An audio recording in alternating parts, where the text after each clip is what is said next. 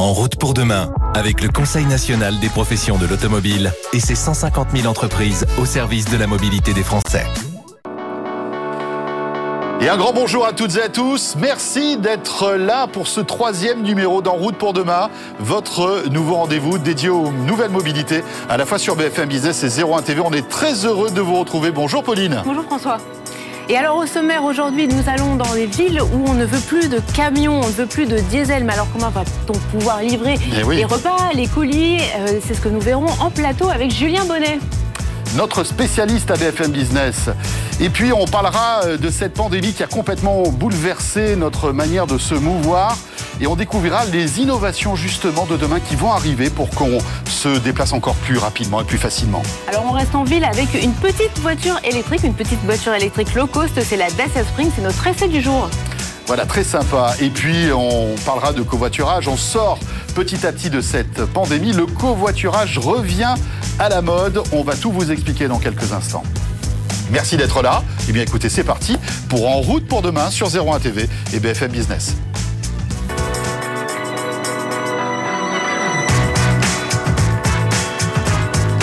BFM Business et 01 TV présente En route pour demain avec Pauline Ducamp et François Sorel. Merci beaucoup d'être avec nous aujourd'hui pour ce nouvel épisode d'En route pour demain sur 01 TV et BFM Business. Alors, on l'a vu pendant la pandémie, François, on s'est tous fait livrer euh, nos repas à domicile. On a commandé euh, plein de trucs, euh, toi. d'objets, surtout moi, je suis accro du shopping sur Internet. Et du coup, en fait, c'est- tout se pose des questions de livraison, puisque Mhm. en ville aujourd'hui, on veut d'un côté plus de colis, mais on veut moins de bouchons, moins de pollution, on veut aussi moins de camions, moins de diesel. Alors, Julien Bonnet, bonjour Bonjour.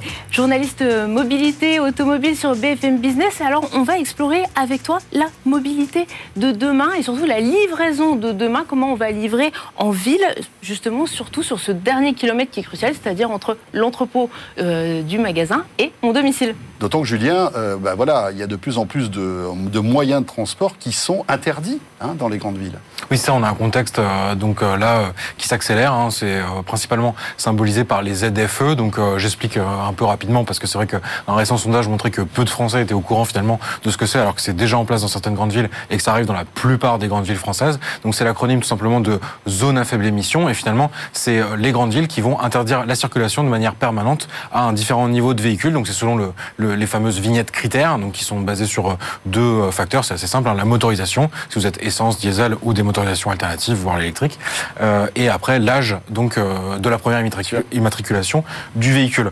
Et Donc, genre critère 4, c'est pas très bon. Quoi. voilà, bah là, euh, là, on est- actuellement, on est, montré euh, du doigt. Paris vient de, enfin la, la zone du Grand Paris, c'est Ouais. un peu compliqué, vient d'interdire les critères 4. C'est pas encore verbalisable. Or Paris intramuros qui avait déjà interdit les critères 4 il y a, il y a à peu près un an. Euh, donc tout ça, voilà, crée un environnement euh, qui complique bien sûr la problématique de la livraison parce que les utilitaires et les poids lourds, ils sont concernés par ces interdictions, notamment à Lyon, qui pour l'instant euh, n'a pas encore mis en place de restrictions de circulation pour les véhicules particuliers, mais c'est déjà le cas pour les utilitaires justement, et donc cette problématique de la livraison livraison. Et puis on s'aperçoit qu'à partir de 2024 aussi, il n'y aura plus, à Paris notamment, on a une interdiction de voir rouler des véhicules diesel, ce qui veut dire plus de camionnettes. Mais alors comment on fait justement pour euh, faire venir euh, des colis, pour livrer au quotidien? C'est quoi? C'est le vélo? C'est possible ça? Oui, alors bah là on voit euh, forcément avec la crise sanitaire, donc a boosté euh, très fortement la livraison de repas à domicile, de courses à domicile, et puis bien sûr l'explosion euh, depuis plus longtemps maintenant du e-commerce euh, et ces livraisons en, en ville qui sont de plus en plus euh, euh, comment euh, Euh, finalement, l'an dernier, on a une explosion des livraisons euh, par vélo cargo de plus 354%. Donc c'est vrai que ce chiffre il est énorme, mais c'est vrai qu'on partait aussi d'un niveau assez bas, Euh, mais ça montre quand même un- une vraie tendance sur ces livraisons. Donc voilà, vélo cargo ou voilà d'autres modes. Il y a des scooters électriques aussi qui se développent en livraison. Moi, j'ai discuté par exemple avec le patron de Kirby, qui est donc une marque qui se lance sur ce secteur des, scooters électriques. hein. C'est tout récent. Leur offre elle date d'à peine quelques mois. Et eux, ils proposent voilà un scooter électrique avec un compartiment pour stocker euh, les biens à livrer, potentiellement réfrigéré, euh, euh, voilà pour assurer des livraisons euh, voilà d'aliments alimentaires par exemple. Et, et ce qui m'expliquait, c'est vrai que c'est assez intéressant, c'est que finalement par rapport à un vélo cargo qui demande quand même pas mal d'efforts physiques, même s'il y a une assistance électrique, euh, bah, ça entraîne finalement pas mal de rotation des livreurs. Alors qu'avec un scooter électrique, vous pouvez garder par exemple le même livreur pour la journée, il va pouvoir assurer ses tournées. Il y a une autonomie qui est quand même suffisante pour effectuer plusieurs livraisons du dernier kilomètre. Et donc euh, en Après, il faut la structure de charge qui. qui- qui- oui, c'est ça. Après, c'est va bien partout, hein. Voilà. Après, ça. comme ça reste des plus petite batterie que dans une voiture, Ouais. euh, normalement le temps de charge est assez limité. Et puis surtout, on peut imaginer qu'on fait ses rotations sur la journée, on laisse le scooter à charger euh, Ouais. euh, le soir. Et là, pour le coup, euh, ça s'y prête plutôt bien. Et après, donc ça va être intéressant de voir comment évoluent aussi les offres euh, destinées aux entreprises pour pouvoir livrer grâce à des vélos cargo ou d'autres euh, formes de, de véhicules. Et justement, les entreprises, il y a un certain nombre qui ont adopté des petites voitures. Alors, tu l'as testé, c'est l'Ami Cargo. C'est une petite voiture sans permis, mais en fait, qui permet justement de faire des livraisons euh, en ville. Oui, donc elle a fait un peu le buzz, vous en avez peut-être euh, entendu parler, donc c'est la Citroën Ami, donc cette petite euh, voiture euh, sans permis au look très atypique. Donc elle a été lancée l'an dernier. Atypique, en fait. En général, quand on dit atypique, c'est que c'est un pelé. Non Ça dépend, on va dire qu'il y a- y, y des- il y a des fans et il y a des gens qui trouvent ça, des- ouais, on va dire que c'est pour rester en bon terme C'est vrai, c'est vrai. Bon, euh, avec les fans de, de- de la Citroën Ami, mais en tout cas, elle peu interpelle.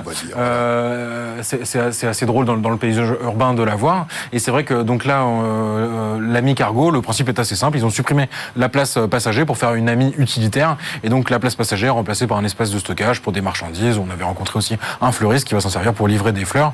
Donc c'est vraiment un petit espace. Mais euh, un des avantages qui nous a expliqué justement ce fleuriste euh, parisien, c'est que de plus en plus de jeunes actifs euh, n'ont pas le permis. Et donc une voiture sans permis, bah, ça lui permet quand même Eh oui. de, de permettre à ses fleuristes, euh, enfin à ses employés, de, de livrer voilà euh, en ville ce qui avant il devait faire appel à quelqu'un ex- extérieur, etc. Et puis il y a aussi ce look atypique. Citroën il propose la personnalisation totale euh, de l'extérieur aux couleurs de l'entreprise à partir d'un certain volume, etc. Enfin ça se négocie avec Citroën.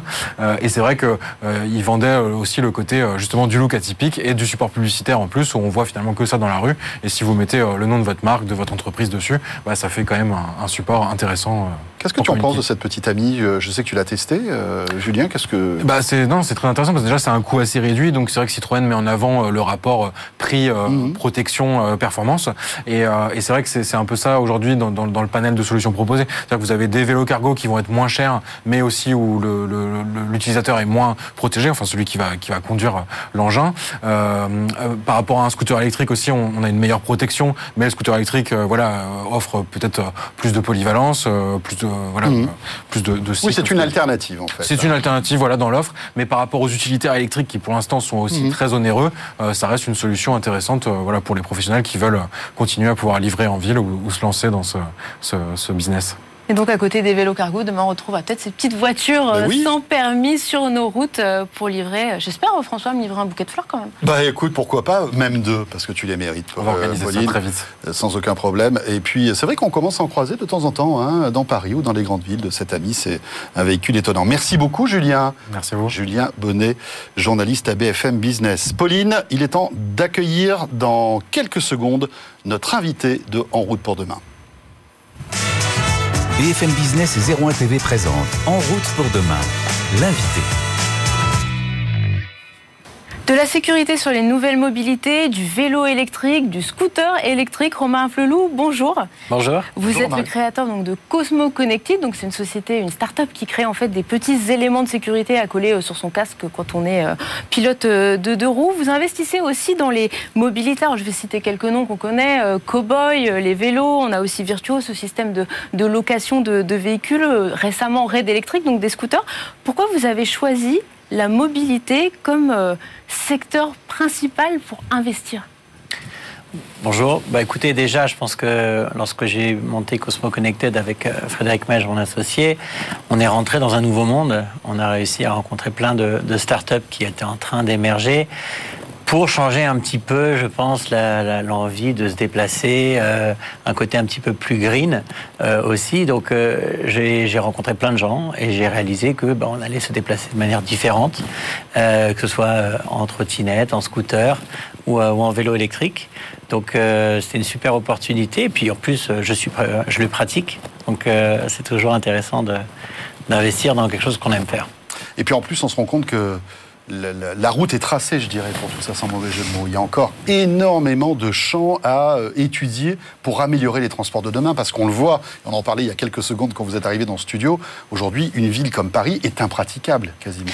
Oui, c'est vrai que ça devient de plus en plus compliqué de, circuler dans les grandes villes, euh, surtout en, voiture. Euh, je pense que les, les- mairies aussi maintenant investissent beaucoup pour laisser de la place à tous ces actes, tous ces cyclistes, euh, ces conducteurs de trottinettes. Après, la, réalité, c'est qu'il y a beaucoup, beaucoup de choses qui sont en train de se mettre en place. Je pense pas que ce soit une mode. C'est pas un effet de mode de faire de la trottinette. C'est pas un effet de mode de reprendre un vélo. Il y a des gens qui ont redécouvert le, vélo et euh, j'en fais, fais partie et j'en prends plaisir. Donc euh, je pense que euh, il y a les pour, il y a les contre, mais la réalité c'est que ça va durer. Justement, ça fait pratiquement près d'une décennie que vous investissez dans les nouvelles mobilités. Qu'est-ce qui, qu'est-ce qui a vraiment changé par rapport à quand au moment où vous avez commencé? Quelles sont les tendances de fond qui, pour vous, ne feront qu'on ne reviendra pas en arrière? Je pense que c'est surtout, on a une autre perception de, l'usage de ces mobilités, de ces nouvelles mobilités. Euh, moi, quand j'ai eu 18 ans, je voulais tout de suite avoir mon permis et prendre la voiture. Euh, sans, paraître être vieux jeu, mais je pense que les, la nouvelle génération ou les jeunes d'aujourd'hui n'ont pas forcément cette, euh, voilà, cette optique-là. Après, tout dépend où on vit. C'est vrai qu'il y a des régions de France où, euh, à 18 ans, on piétine d'impatience pour avoir un permis parce qu'autrement, bah, on bouge plus. Quoi. Alors, je ne suis pas du tout anti-voiture, loin de là, non, non, parce que j'investis dans Virtuo et, et, au contraire... Mais quand, quand, on est dans des grandes villes où il y a une structure mm. de transport public qui est, qui est, qui est intéressante, oui. C'est beaucoup plus simple. C'est plus simple. Mais quand on est à la campagne, c'est vrai qu'à 18 ans, on est là, je veux mon permis. Je pense qu'on veut juste changer les usages. On n'aura peut-être pas forcément l'envie de posséder un véhicule, posséder une trottinette, posséder un vélo. Alors on a justement la Ce qu'on appelle le multimodal en fait. Hein, c'est exactement ça. Le multimodal s'est développé et en zone urbaine bien sûr, mais je pense qu'aussi, euh, euh, en zone rurale, on aura envie bah, d'explorer de, la possibilité de, de, louer une voiture pendant une semaine euh, ou un mois, et peut-être d'avoir plusieurs types de voitures, au lieu d'avoir qu'une seule voiture sur un an, avec toutes les galères que ça peut engendrer. Bah là, hop, comme je louerais un, un, City Scoot à Paris en, en 30 secondes, j'ai la possibilité de louer une, voilà, une voiture électrique, demain une 4 places, un autre, ça sera peut-être une décapotable. Est-ce que vous croyez, alors c'est un peu loin hein, ce que je dis, mais un Netflix des transports, c'est-à-dire que on, donnerait euh, une somme mensuelle pour accéder en fait à toute une, une panoplie en fait de modes de transport euh, de la voiture, de la petite voiture, du vélo, au scooter électrique, etc. Est-ce que c'est quelque chose qui pourrait se mettre en place à votre avis? Après, on parlera de Cosmo Connected, mais ça, pourrait être intéressant d'avoir votre point de vue sur ce sujet. Ce que, ce que l'on perçoit déjà aujourd'hui, c'est qu'on l'a vu avec euh, Véligo et aujourd'hui avec euh, Bloom, on a la possibilité donc pour 59 euros d'avoir un vélo électrique, 2 euros par jour. Est-ce que demain on l'appliquera à d'autres systèmes de mobilité Pourquoi pas euh, je pense qu'on va quand même se diriger. Euh, on a besoin de travailler avec les villes pour savoir comment va être la ville de demain, comment on va se déplacer. Est-ce qu'on aura des navettes autonomes On parle de voitures autonomes.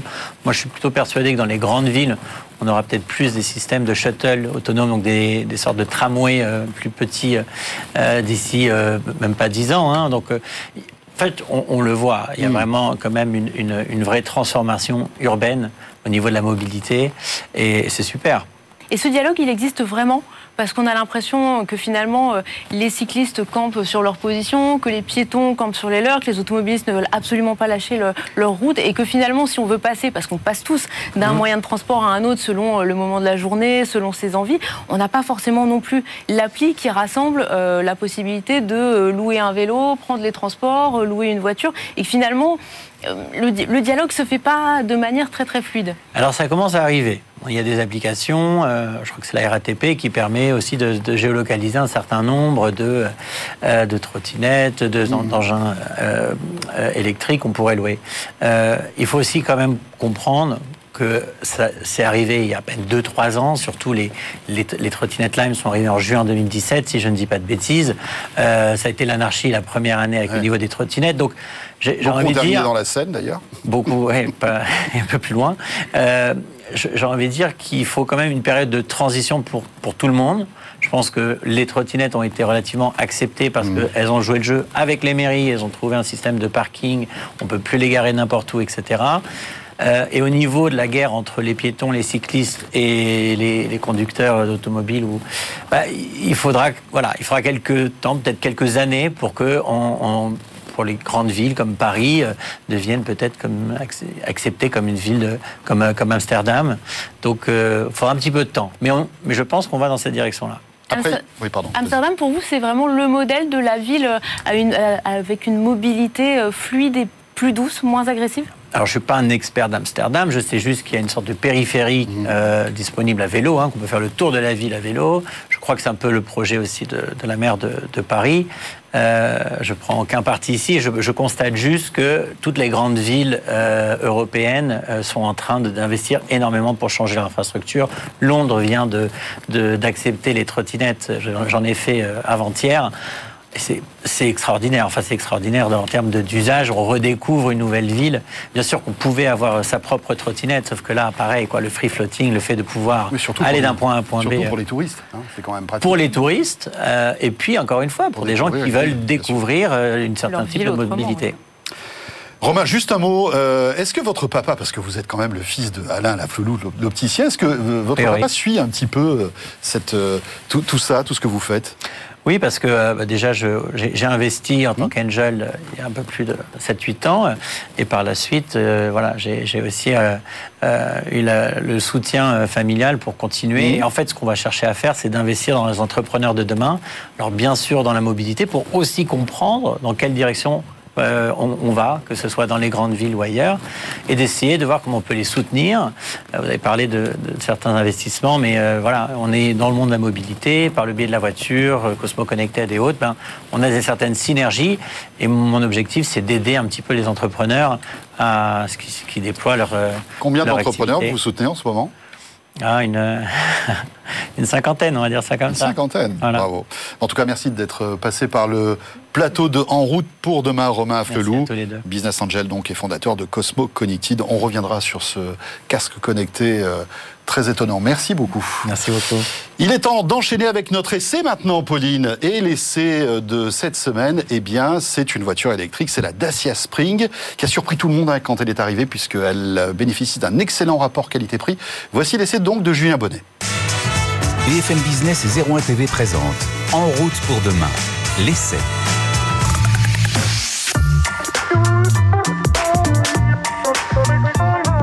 La Dacia Spring débarque en France avec la spécialité de la marque roumaine du groupe Renault, des prix cassés. Elle devient en effet la voiture électrique la moins chère du marché avec son tarif de départ de 16 990 euros, mais 12 400 euros avec le bonus actuel.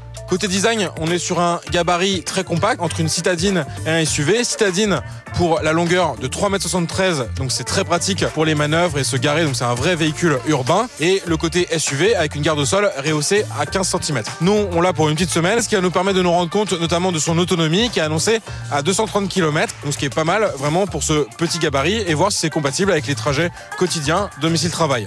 Alors tout de suite, à l'intérieur, à quoi ça ressemble? Premier détail un peu low cost, la clé de contact classique, ce qui est un peu surprenant sur une voiture électrique vendue neuve en 2021. À l'intérieur de cette Spring, on se sent relativement à l'étroit, mais c'est assez logique vu le gabarit très compact du véhicule. On a aussi un niveau de finition qui est assez bas de gamme, mais là aussi, c'est logique vu le prix de ce véhicule. On a quand même une petite finition avec un cerclage bleu autour des aérateurs et de l'écran tactile central. Et finalement, ce qui est remarqué dans cet intérieur, c'est ce contraste entre ce qui est très moderne et ce qui est assez archaïque. On en a déjà parlé, mais une clé de contact classique sur une voiture électrique moderne, c'est assez surprenant. Même chose pour les réglages de climatisation qui sont très basiques, une climatisation manuelle. Et à l'inverse, on va avoir des réglages de rétroviseur électriques et un écran tactile qui offre quand même la compatibilité avec Android Auto. On est prêt à partir pour cet essai pour quelques jours. On n'a pas beaucoup de réglages de siège, on peut que l'avancer et le reculer, on peut pas le régler en hauteur. Même chose, pas de réglage volant. La position de conduite est assez haute, ça correspond pas forcément à tous les gabarits. Pour moi, c'est plutôt correct.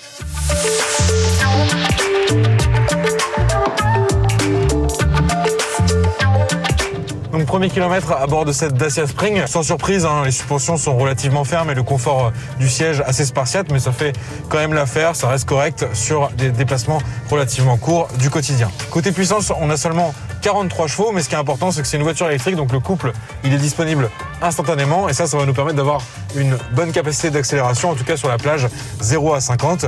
Et rendez-vous dans quelques jours pour avoir les conclusions d'un essai plus longue durée.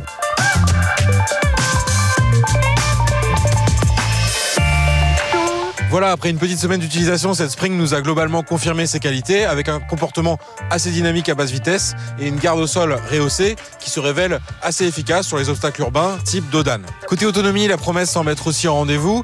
On a roulé une centaine de kilomètres, plutôt en ville mais aussi avec un peu de voie rapide et donc on a consommé en moyenne 14 kWh au 100 km, c'est plutôt un bon score. On était parti avec 173 km d'autonomie avec la batterie à 100% et logiquement on se retrouve donc avec une batterie où il nous restait 60 km. Ce matin, on l'a juste branché sur une prise classique pendant deux heures et ça nous a déjà permis de récupérer une cinquantaine de kilomètres. Donc on peut estimer qu'on peut envisager une semaine avec des trajets quotidiens un peu classiques sans avoir à recharger cette Dacia Spring. Cette Spring ne manque toutefois pas de défauts avec une finition parfois approximative et une ergonomie qui reste très basique. Le manque de raccourcis au volant se fait sentir. On peut par exemple pas couper le son en un clic, mais c'est un compromis à accepter. Pour une voiture électrique citadine SUV, 4 places avec un coffre qui reste tout de même assez volumineux pour la catégorie, la proposition reste imbattable avec ce prix de départ, on le rappelle, de 12 400 euros, bonus déduit. Après, cette Spring, c'est aussi un véhicule qui pose question. Elle est produite en Chine au moment où le gouvernement souhaite justement faire rimer électrification avec relocalisation industrielle. Et c'était donc un essai de Julien Bonnet et Elisa Wang. Et on part tout de suite en région. BFM Business et 01 TV présente En route pour demain, en région. Avec notre dernier invité, c'est Olivier Binet. Bonjour Olivier. Bonjour. Et vous êtes le cofondateur de Carrosse. On va parler de covoiturage maintenant, Pauline. Exactement. Alors, le covoiturage, on le sait, on s'en sert souvent pour partir euh, en vacances, pour faire des longs trajets, mais c'est vrai qu'on l'utilise. En plus, c'est bientôt là, les vacances. C'est bientôt, c'est pour ça. C'est le moment d'en parler, mais on s'en sert aussi de plus en plus au quotidien Mmh. pour aller travailler. Alors des fois on s'arrange, euh, moi par exemple je prends la voiture de François et puis c'est moi qui conduis et je l'emmène jusqu'au bureau. Mais le but c'est justement de vous, votre, euh, pouvez-vous nous expliquer sur Caros ce que vous faites dans le covoiturage? Alors, Shkaros, c'est effectivement une solution de covoiturage qui est complètement adaptée au trajet quotidien. Donc, on fait des covoiturages en moyenne de 18 km et qui souvent vont venir compléter le réseau de transport public, c'est-à-dire qu'on propose à la fois des trajets en covoiturage de bout en bout, mais aussi pour faire ce qu'on appelle du rabattement, un bout de covoiturage, puis un bout de transport collectif pour rejoindre son travail. Donc c'est vraiment ça notre métier, faire en sorte que les gens puissent efficacement partager leur trajet pour aller au travail le matin, rentrer le soir, et vraiment comme une forme de transport public quelque part, au service des régions et des métropoles, pour faire en sorte que tous ces Français qui vivent ou qui travaillent en dehors des centres urbains, c'est-à-dire 70% des Français, et pour lesquels quelque part la voiture est un mal nécessaire, puissent avoir des solutions. Puisqu'on sait que la voiture pollue énormément, on sait que la voiture euh, génère des émissions de CO2, plus de 30% des émissions de CO2 aujourd'hui, euh, et on sait que la voiture coûte extrêmement cher pour les particuliers, euh, entre 5 et 6 000 euros euh, par an pour chaque foyer. Donc c'est une alternative en fait au transport en commun. hein. C'est- pour ça aussi que en fait cette- ce service est fortement subventionné hein, finalement. Moi je suis utilisateur de votre service. Oui. Je, y- dans certains cas je paierai rien du tout. Absolument. Alors, même plus qu'une alternative, c'est- un complément, on va dire. C'est-à-dire que pour nos utilisateurs, c'est pas vraiment une alternative, c'est mettre du Oui, transport public à l'endroit où il n'y en avait pas. Et effectivement, pour le décideur politique, c'est une forme d'alternative parce que est-ce que je vais mettre des bus ou du transport à la demande, c'est-à-dire en gros des taxis, euh, dans des zones peu euh, urbanisées, euh, périurbaines et rurales, ça va coûter très très cher à la collectivité puisqu'on comprend bien que le coût d'un bus, son amortissement, sa maintenance, euh, les charges de personnel, etc., ramené à entre 0 et 10 personnes euh, en moyenne dans le bus, ça coûte extrêmement cher à produire à la collectivité.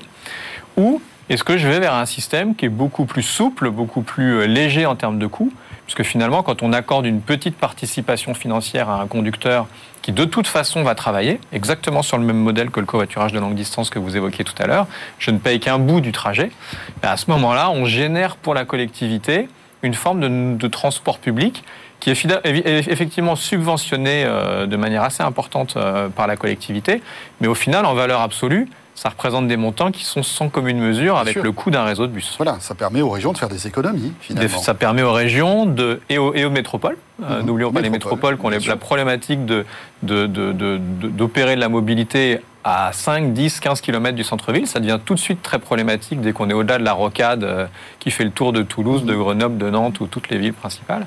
Euh, et ça leur donne effectivement cette alternative pour créer une mobilité complémentaire. Et c'est aussi une solution finalement plus pratique, puisque plutôt que d'attendre un bus qui va passer une fois par heure, on peut beaucoup plus adapter facilement les trajets entre les utilisateurs. Absolument. En moyenne, sur Carrosse, vous avez 18 opportunités de covoiturage dans le quart d'heure auquel vous voulez partir, à peu près sur votre itinéraire. Vous êtes disponible dans quelle région Alors, on, on est effectivement disponible que dans certaines régions, puisque ce sont les endroits où on travaille pour le compte de la collectivité ou pour des gros employeurs. Il ne faut pas oublier que le monde du transport public travaille aussi pour les gros employeurs. Euh, Transdev opère des navettes privées pour des Airbus, etc. Donc on fait exactement la même chose.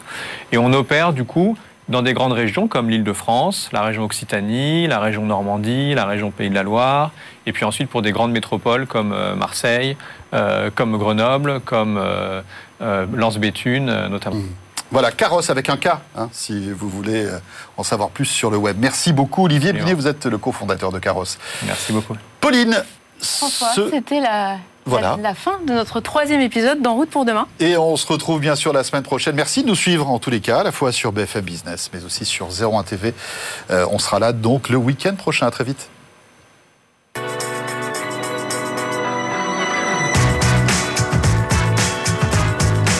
BFM Business et 01 TV présente En route pour demain avec Pauline Ducamp et François Sorel.